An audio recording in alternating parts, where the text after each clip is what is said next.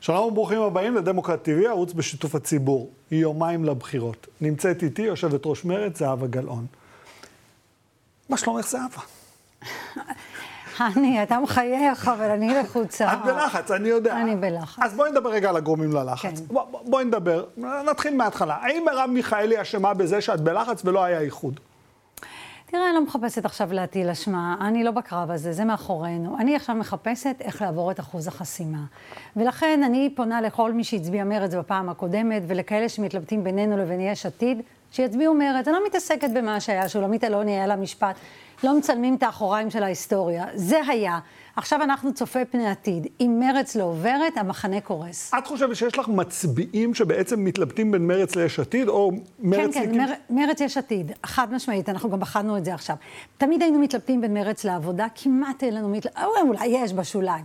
המתלבטים שלנו, ש, שחזרו למרצ כשאני חזרתי, הבייס שחזר למרצ כש, כשנבחרתי, רוצה את לפיד ראש ממשלה גדול, וברגע שראש הממשלה לפיד, לפיד אמר לפ, לפחות ל-24 שעות, אני רוצה להיות ראש המפלגה הגדולה, הם כמו, אני לא יודעת, מה, הבוחרים של מרצ לא. אינטליגנטים מספיק הם להבין שלמרצ הם- אין הבוח- שום אלטרנטיבה מעבר ליאיר הם לפיד? בוחרים אינטליגנטים, אבל לא כולם הטמיעו את הדבר הזה, שזה מערכת בחירות גושית.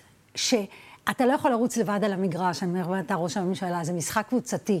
ולכן אם מרץ נופלת, אז לפיד אולי יהיה ראש המפלגה הגדולה, אבל הוא לא יהיה ראש הגוש הגדול. את חזרת, כשאת חזרת, ואני זוכר את הקמפיין, אמרת, רק אני אחזיר את הבוחרים של מרץ נכון. הביתה. אה, מרץ עמדה אז על הקשקש, מרץ חוזרת לעמוד על הקשקש. שישה חברי כנסת בכנסת האחרונה, עכשיו מדברים על ארבעה ויש חשש מאחוז החסימה. שישה מבחינתך תהיה הצלחה, אם תשמרו את הכוח. אה, אין ספק. קודם כל, כבר פעם אחת עשיתי את זה, הכפלתי את הכוח של מרץ ב-2013 משלושה לשישה. אני מצפה שהבוחרים של מרץ, שהצביעו לנו פעם אחרונה, אם יצביעו לנו, ועם כאלה שמתלבטים כרגע, אנחנו יכולים להיות שם. הגוש הזה, שאני קוראת לו הדמוקרטיה הישראלי, יכול לחסום את הגוש הביביסטי-כהניסטי. בשביל שישה מנדטים, שזה מה שניצן הורוביץ עשה, בשביל זה חזרת למפלגה? זה, זה, זה כאילו... קודם כל, קודם כל, כן. חזרתי בשביל שני דברים. קודם כל, שיהיה שמאל ישראלי שקוראים לו מרץ, ושהשמאל הזה יהיה בתוך הממשלה. מתוך אחריות חזרתי כדי שהדבר הזה לא ייעלם. לכן אני לחוצה, לכן אני מודאגת. זה לא קל לי לשבת ולהגיד את זה. הייתי רוצה שוואו, אתה יודע... אבל זה לא המצב, מכיוון שהכוח של ראש הממשלה הרבה יותר גדול.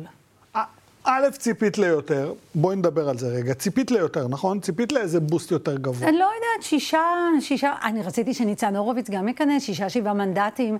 אני אומרת, אם אנחנו נקבל, קודם כל אם נעבור. אבל כי- ניצן היה כישלון קולוסלי בכנסת האחרונה. אין מישהו שלא כועס עליו, הוא הרחיק את יוצאי מדינות ערב והאסלאם ממרץ. הוא עשה דברים גרועים מול מערכת הבריאות, הוא, הוא העלים אה, דוחות, הוא, הוא ניסה כל דבר, הוא, הוא לא עמד בלחץ. תראה, אני רוצה שיבחנו עכשיו את מרץ, לא על פי מה שהיה בכנסת הקודמת, אלא על פי מי שעומדת בראשה ולאן היא תיקח את מרץ. וכיוון שהעמדות שלי ידועות, והמחויבות שלי ידועה, אז אני חושבת שאפילו זה לא כל כך נושאי התוכן שאני מחויבת אליהם כרגע, זה כמו העניין האסטרטגי. אם רוצים שיהיה כאן גוש אחד מול גוש שני, אם רוצים להציל את לפיד, צריך להצביע מרץ, כי אחרת הוא לא יהיה ראש ממשלה. אני אגיד לך, תראי, אני ודוקטור דוקטור בני נוריאלי ואנוכי עשינו בדיקה.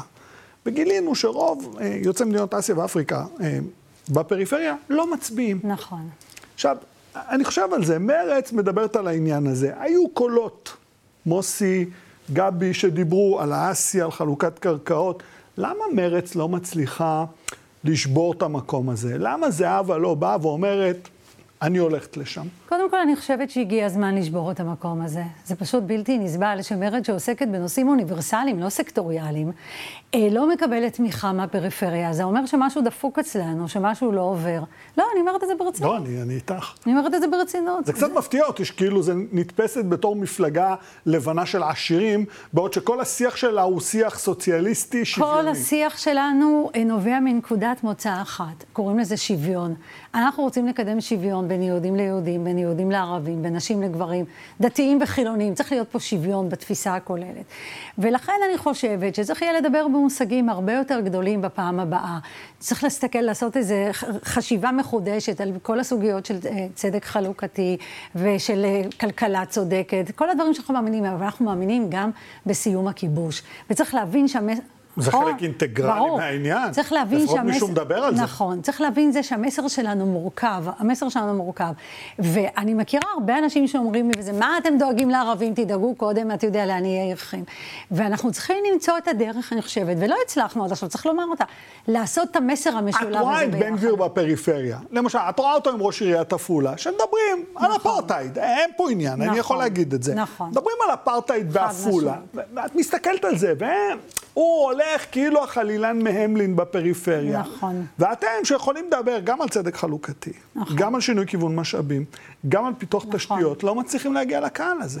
אז זה אומר שמשהו דפוק אצלנו, אני חוזרת על זה. אני, זה אומר שזה מחייב אותנו ל- לעשות איזו חשיבה מחודשת, מה הדרך הנכונה לפעולה בואי, בקדנציה אה, הבאה. יש לנו שאלה מהבית, שותף של דמוקרט TV, רון ואלה מרמת... רן, רן, רן ולה מרמת גן. בבקשה, רן.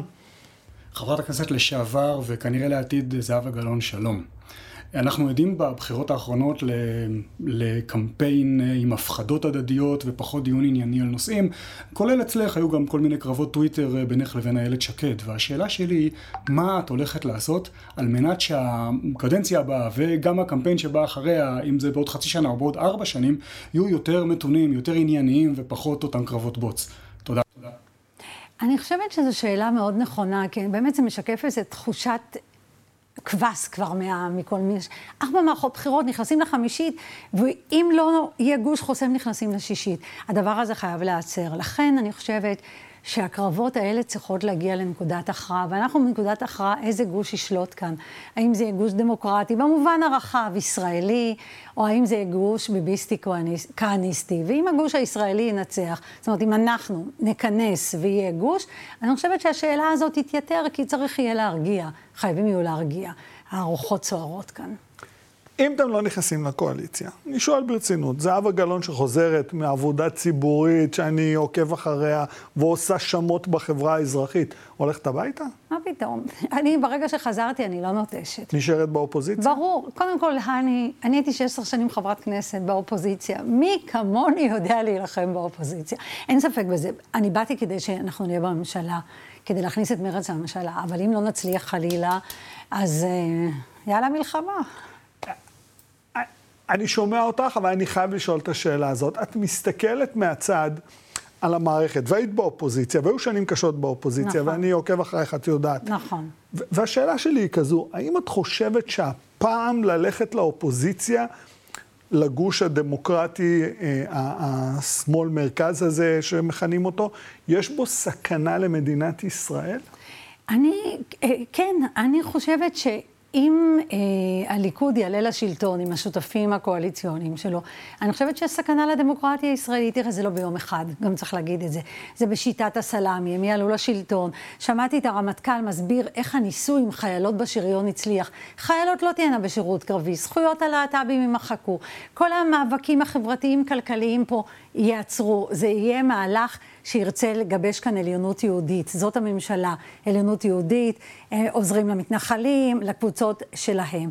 והחברה הישראלית עלולה להיות בסכנה. לכן אני אומרת, אל תיקחו את הצ'אנס הזה שהם יהיו בשלטון.